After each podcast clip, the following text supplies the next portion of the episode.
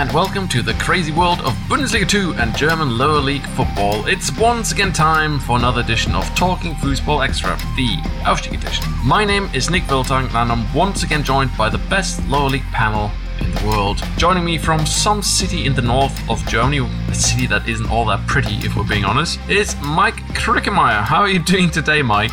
Hi Nick, I'm fine. Yeah, I'm looking forward to this episode and even looking more forward to the next couple of days because St. Pauli needs to get back in the road and uh, or in the lane and then win another game and not always draw 2-2.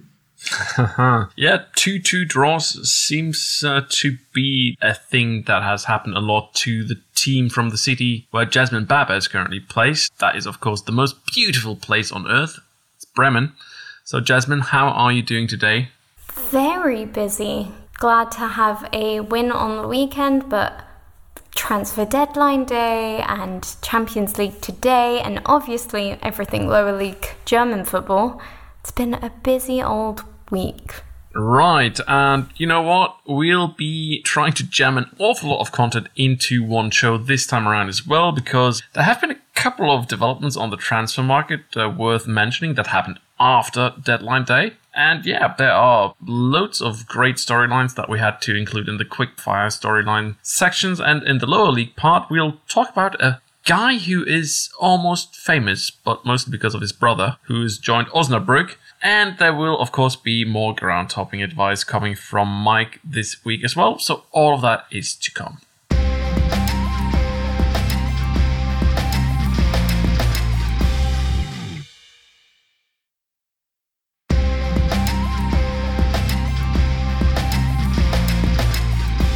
Here we go, it's part one of Talking Football extra, the Aufstieg edition. And well, as I mentioned at the top of the show, there was some action on the transfer market even beyond deadline day. So, Jasmine, the team in question that we're talking about is Magdeburg, and they actually just today almost signed two players. So, how on earth did they pull that one off? I'm not sure how exactly they pulled it off. They're both uh, freebies, so they both were on the free market to pick up. And in Germany, you can register those players up until the final date of the January transfer window. So you can still pick up free agents during this time. But yeah, both right backs, Italian Cristiano Piccini and former Bochum player Herbert Bockhorn, which is probably one of the best names in German football. That's not obviously funny. But both really confusing picks because Piccini is a very experienced player. He was only at Red Star Belgrade at the second half of last season and also in the Europa League with Valencia last Hinrunde, so the first half of the season. He's also been at Atalanta, Sporting Lisbon, and the latter, Bockhorn, got promoted and stayed up with Bochum in the last two seasons. So I'm guessing there was a bonus or money issue that Bochum decided not to keep him more longer than his contract. So I'm guessing Magdeburg signing two right backs didn't want El Hankouri, who's been starting there, who is also a new signing from Groningen. They didn't want him playing right back much longer. And I think he's more of a right midfield, right winger type anyway. So I think it's good that they've picked up both of these experienced players to fill out for both right midfield because they can both play there and right back. And definitely a good step for them who are trying to stay in the Zweite Bundesliga, especially Bockhorn, who has experience in this league and the Bundesliga. So, yeah, um, clubs can still sign freebies if they have the money. So, look out for any of that. Mike, well, St. Pauli, your team has already played against Magdeburg, as we all know. You won 3 0. The only time you actually didn't concede two goals, as we all know. Do you think that uh, when you watched St. Pauli play against Magdeburg, did you think that this team had a potential to stay in up in the Bundesliga too, as they were severely beaten by your side? Let me put it the other way around. Before the season, I was quite optimistic that they do have a chance, and um, I was especially optimistic because of their home record and the really, really thrilling atmosphere in Magdeburg. Mm, Yeah, but up to now, yeah, they failed to prove me correct. So at the moment, they proved me wrong. And um, yeah, probably these two signings might help them. I think they really, really do need some improvement because it was not that they just lost some games. Most of the time, they really had no chance. And I, I really like Christian Titz, so I would like him to be successful, but yeah, it might be challenging for them. Yep, it might go all tits up for him. Anyways, talking about new coaches, let's take a closer look at Nuremberg because their club is actually an interesting case study so far this season. Because at the start of the season, a lot of people had Nuremberg picked as an you know a team that might actually challenge for a promotion spot, but after you know a few matches into the season, they're just on seven points lost again on the weekend. This time around, uh, they lost against, let's see, they lost against Braunschweig. Braunschweig, that's it. Thank you. 4 2, that was. So, not a particularly nice way to start the weekend on a Friday night. So, Jasmine, Nuremberg have now announced that they've brought in a new assistant coach by the name of Ersan Parlatan. Can you explain why that move happened and what it means for the club and the team? Yeah, so big news that happened this week, or last week even, that assistant coach Tobias Schweinsteiger, I'm sure we all know his brother Basti, came with Dieter Hecking from Hamburg to uh, Nuremberg, and he has left to become the head coach at Osnabrück, which I'm sure we'll get into in part two. And they've hired Ersan uh, to come in from TSV Steinbach in the Regionalliga Süd, where he was head coach to be a replacement for Schweinsteiger. Parlatan is an interesting figure. He's been an assistant coach at a number of German lower league clubs, as well as two Turkish Super League clubs. I can't remember which two, um, none of the biggest two, not Galatasaray or Fenerbahce. And he's also been a head coach at Viktoria Berlin while they were in the Regionalliga 2 and did pretty well. And maybe a fresh face is what this Nuremberg team needs right now because it's all lost its sparkle. I'm not quite sure why people would have them as their favourite, knowing especially what Nuremberg did last year and how they played. They weren't exactly thrilling. I'd argue they weren't really like thrilling anyway, not great to watch. But it sounds like he's not Klaus's coach, but more the club's assistant coach. I think some of the wording that's come out, apparently that Klaus knows this coach, but it's more that he impressed the Nuremberg board and Dieter Hecking and has been brought on. And yeah, hopefully this gives Nuremberg some fresh ideas because, as you said, losing to Braunschweig, someone that everyone's pretty much beaten so far, and our picks to probably be bottom of the league, is not a good look. And as I said, they weren't exactly great entertainment last season. Robert Klaus has come from a Red Bull background during the kind of Ralf Rangnick years at Red Bull, where you know they were setting their global development structure and their gameplay, and it was all about high intensity and pressing and fast transitions and counterattacks. And because Klaus has only worked prior to Nuremberg at Red Bull through all the youth stages, his tactics have been greatly affected by that. He plays the football in the exact same way as that has been installed at Red Bull. The 442 approach, usually in a diamond, it's all, as I said, direct, fast attacks from transitions. And I think that idea hasn't changed or improved. They had more possession against Braunschweig and yet conceded four in that game to lose 4 2. They've conceded 13 goals in seven games. They're not making enough goals to cover their defence, which is a trait of fellow Red Bull coaches. I mean, we've seen Frank Kramer both at now Schalke but also his Bielefeld team. And to top it off, we've talked about this before, their squad is weirdly built. They still have around six, seven strikers. They've got injuries to Nürnberger, Duman, which is around two of their four centre midfielders and not attacking midfielders that they need in that diamond that they have, and they've lost Handwerker too. So I think things will improve once those players come back, but it's very difficult to play this way and maintain results all the time without any movement, especially up to promotion or a promotion playoff. Well, uh, Mike, how do you think Nuremberg can turn things around then?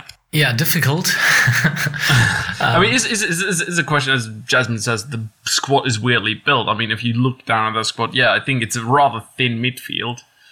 And weirdly enough, Mats Møller Dæhli, for instance, who I think is one of their best players in midfield, has actually sat on the bench for some matches, which I didn't really understand. But enough about that. Uh, but you know, um, is it a question of Dieter Hecking having to do a little bit of work during the next transfer window as well to fix this squad a little bit more up? Well, I, I think Nuremberg was one of the favorites before the season.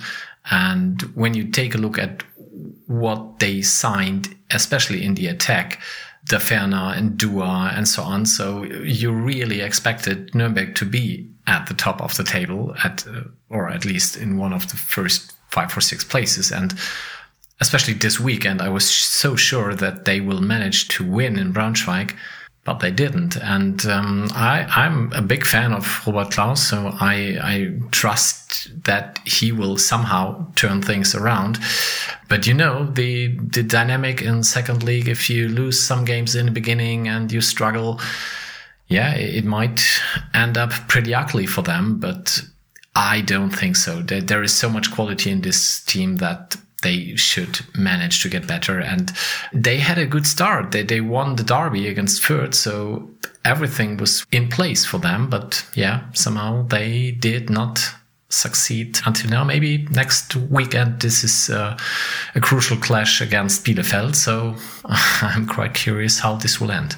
Well, yes. I mean, going forward on face off against Bielefeld on Friday, and then it's away against Darmstadt, Wait. and then it's away against Karlsruhe. Wait. so I think these three matches might very well decide the future of Robert Klaus at Nuremberg. Having said that, I do think it's a great squad. Mostly, I, I think it's a bit thin in midfield, but again, there are a few weird things from time to time when it comes to the team selection. I mean, Mats Møller Dæhli sitting on the bench. I didn't get Duah sat on the bench as well. Duah sat I on mean, the bench once and came on. Yeah, but Møller Dæhli always have some injury issues. So uh, I'm sure at least one game he was injured right before the start of the game. So he was announced in the squad and then he sat on the bench because of that injury in the warm up phase and they they really do have some bad luck with injuries at the moment. I think Nürnberger and Tempelmann are out, so the as you mentioned, the thin midfield gets even thinner, and of course this is an issue. It is, but we'll see how they'll stack up against Bielefeld next Friday. Talking about a team that somehow has managed to just sneak into third place after, you know, not losing for four matches. Heidenheim. Now, Mike, how have Heidenheim gotten into that place? And more importantly, do you think that they finally can make that promotion push that they, you know, they were very close a couple of years ago? Yeah, that relegation game against Werder, for example. Yes. Um, well, in the end, they are still old Heidenheim. Um, they still have Frank Schmidt on the bench and they still have Tim Kleindienst in the attack. The only thing I miss is Marc Schnatterer, so he plays now in third league. But yes, I believe they will compete for one of the top spots until the very end of the season. But as you know, Sandhausen will never be relegated and I assume Heidenheim will unfortunately never go up.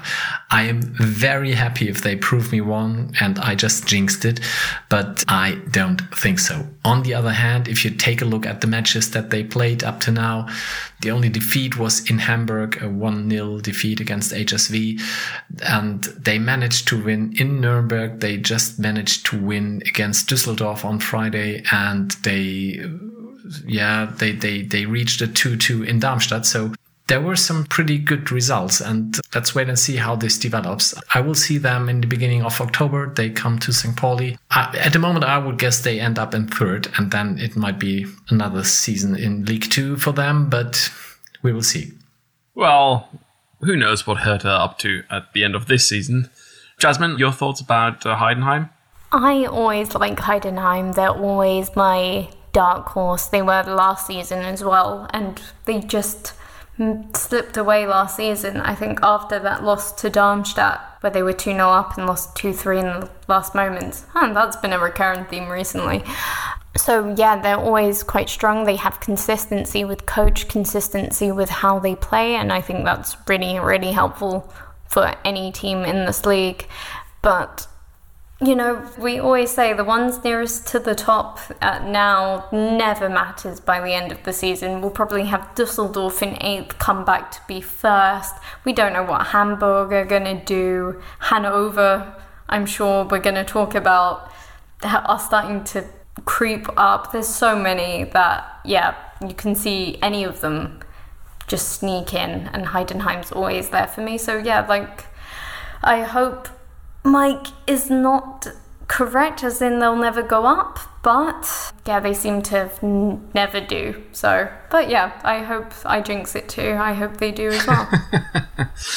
you mentioned Hanover there, and I think uh, that is my cue to bring an end to this segment and start, you know, with the segment that always ends part one of Talking Football Extra Aufstieg, and that is the quick fire storyline. So, uh, what have you guys lined up for me today? Mike, tell me. Yeah, the question is uh, Hanover is on a winning streak with four games. Do you think they will continue? Actually, I you know I think that the quality in that squad, especially in attack, is going to see them win a lot of matches. You know, I mean, they, they haven't really been challenged in defense over the last couple of matches. Uh, I think they had a rather tough start to the season uh, facing off against great sides like Paderborn and such. And now they've had a little bit of an easier run, which has propelled them into fifth place. Having said that, uh, going forward, they actually do have a bit of a tougher schedule coming up because first up there's the derby against Braunschweig, uh, which you know it's a derby match; it can go either way, and then it's Sandhausen, Hamburg, and Heidenheim. Ooh. So I think the next four matches are going to show where Hanover will be heading this season because if they come out of them maybe winning two, drawing one, losing one, I think there might very well be that contender for promotion that I thought they might be. But if they lose more than they win, I think they have to. Uh, well, best they can hope for basically then is a mid-table finish then.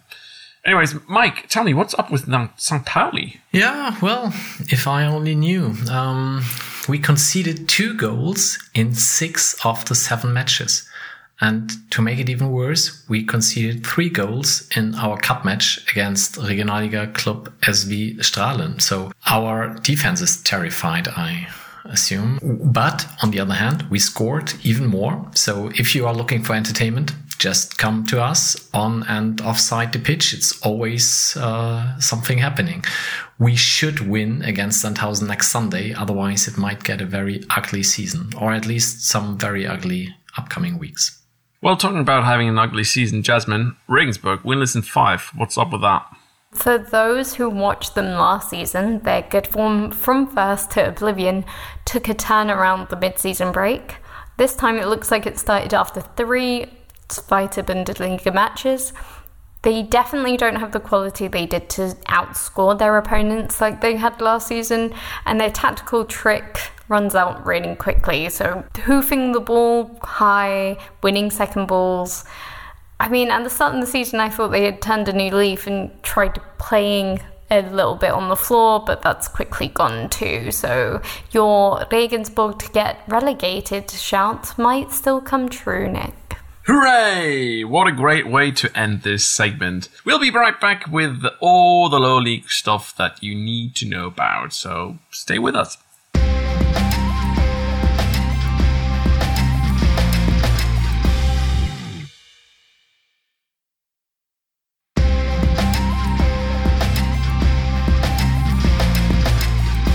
Hi there, welcome back to part two of Talking Football Extra, the Aufstieg edition. Now, Jasmine, you already mentioned in part one of the show that Tobias Schweinsteiger, who's known as the brother of Bastian Schweinsteiger, who then is known as the husband of Ana Ivanovic, I suppose, he got a job coaching Osnabrück in the Dritte Liga. So tell me, what's happened there? What's the thinking there? And uh, what kind of background does Tobias Schweinsteiger have, other than being, you know, the brother in law of a very famous tennis player? Yeah, apparently he's a good coach. Yeah, who knew? So Hecking, he was brought over to Nuremberg with Dieter Hecking from Hamburg at the time, was assistant coach of Dieter Hecking. But before that, he was also current Hamburg's head coach, Tim Walter's assistant coach, when he started coaching at Bayern under 17s and Bayern 2. So Osnabrück right now have a very possessional based coach in terms of philosophy. I believe he likes to play a 4 3 3, like Tim Walter as well. Sometimes even Hecking used to use 4 3 3, not as much, but still did. And from what the weekend yielded, a 4 3 loss to Oldenburg, so not a win, and they're slipping down the table quite quickly. But it's the first time they've scored more than two goals this season, and goal scoring was their main weakness coming since Schweinsteiger came in. So I'm not saying this will go well, especially for Schweinsteiger's first head coach appointment.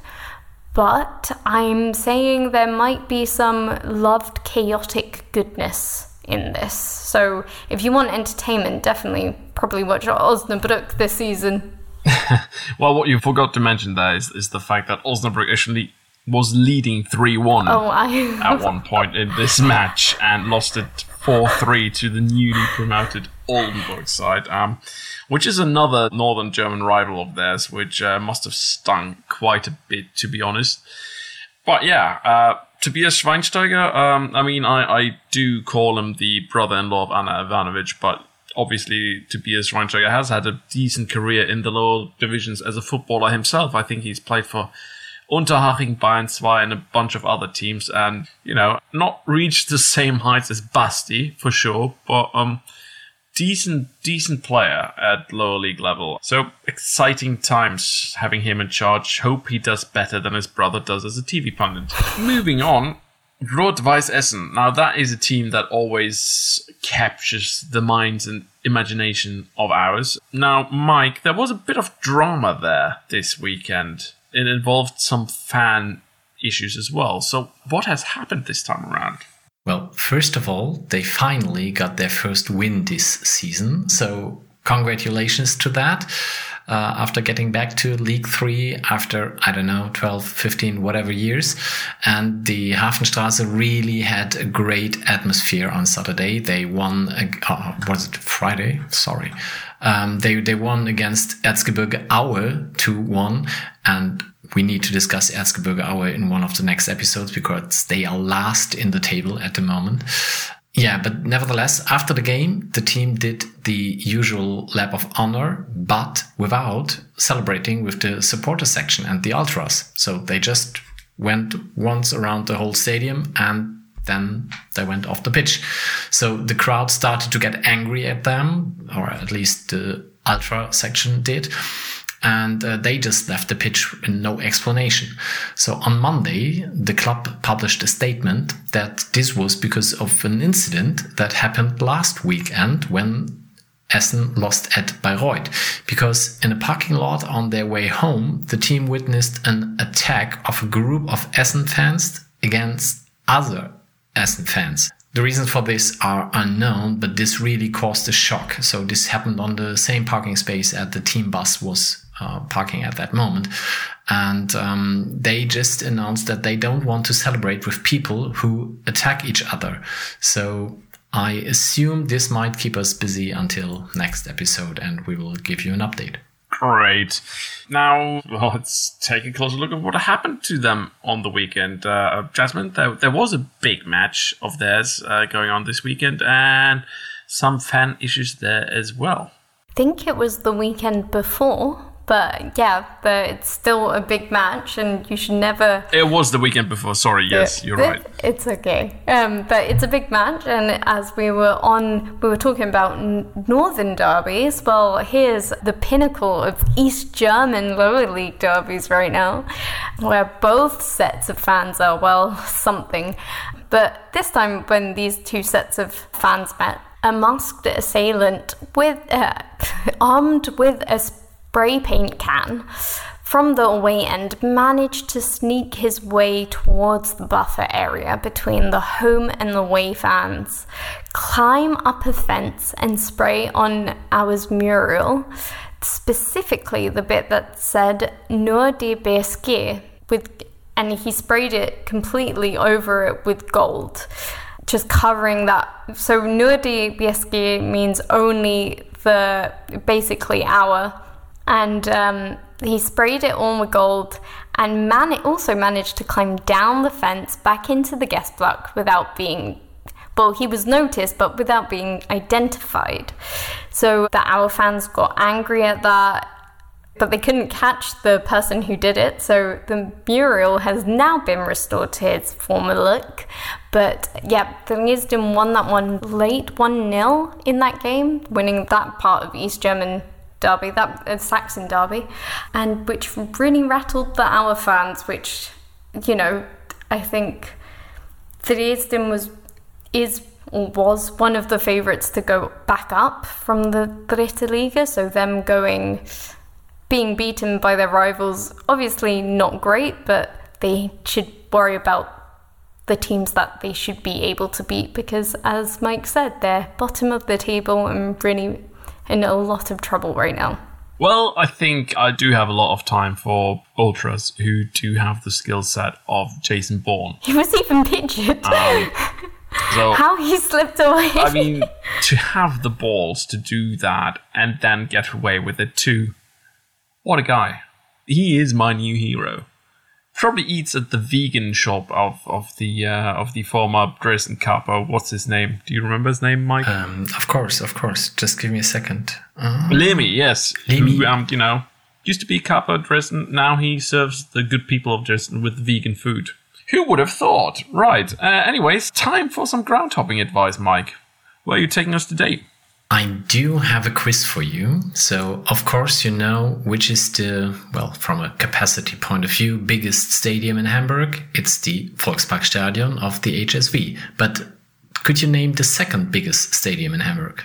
I mean, this must be a trick question then. Of course. Because my immediate answer would have been the Millerntor, which has 30,000 plus. Yeah. How many? Unfortunately, it's 29,546. Well, there you go. Almost 30. And with that, it's only the third biggest stadium. So, I mean, you must think about teams that have had a great past then. Yeah. In Hamburg. Victoria, Hohe Luft, uh, Altona. Uh, that that stadium we've had yeah, Altona with Jäger Kampfbahn, but they, I don't know, it's five, six, seven thousand, whatever. So I guess you will not know it. Uh, it would be really more or less a sensation. So it's the Billtal Stadium in Bergedorf. Ooh. And uh, they do have who plays yeah, there? They, they do have, uh, so Bergedorf is in the um, southeast of Hamburg. Um, and the stadium itself has an official capacity of 30,000 with just 300 seats. It's an athletic stadium uh, as well. Um, it was built in 1950 and the home ground of the ASV Bergedorf, which does not exist anymore or was rebuilt some years ago. I'm not sure. And they played in the highest league back then before the start of the Bundesliga. In uh, the very special uh, story is that in 1952, the HSV played their one friendly game against the national team of India, and some of the players of India played without shoes. And at that time, the stadium had no lawn but clay. So this must have been quite challenging for them or entertaining uh, the way you look at it. And um, yeah it, the, the, india got in front so the, the audience was stunned. Uh, but in the end hsv won 5 to 2 over the years, it was also the home ground of a baseball and an American football team, but today only the lower league teams of BFSV Atlantic and the TSG Bergedorf play there. And this is really lower league football. Um, I watched a game against St. Pauli 4 last year. So just in case if you wonder, St. Pauli has eight men teams at the moment. So St. Pauli 4 is the team I played for some years ago. So um, yeah, but but the stadium is quite impressive. It's uh, uh, it's um, more or less a hole in the ground. So uh, it, it's uh, under the normal surface of Bergedorf, and you you you don't see it from the outside because it's built um, to to the ground. So it's really fascinating. And if you do have the chance to watch a game of Atlantic or Bergedorf, do it. Right, duly noted. We'll do that the next time I'm in Hamburg. Thank you so much, Mike, for some more fascinating ground hopping advice. Anyways, uh, I think this is it for this week's edition of Talking Fussball Extra. This episode has been produced, as always, by Aiden Rantoul. Guys, before I let you go, tell the good people where they can find you on Twitter and where they can find your work. I'm going to start with you, Mike. You can find me on Twitter at Mike Crew, and you better follow the Milan Millanton. You better do, Jasmine. Yep, you can follow me on Twitter underscore Jasmine Barber, where I do things and they are normally posted on there. You can follow me, Nick Wiltagen, at Nor Musings. You can actually download the FC Quiz app if you're into quizzes and you want to do German football quizzes. I'm going to create football quizzes for that app going forward. We'll be back next week with another episode of Talking Fussball Extra. And next up on this channel is Talking Fussball Direct with Mr. Matt Herman and I think Terry DeFalm. Until next week, it is goodbye for now.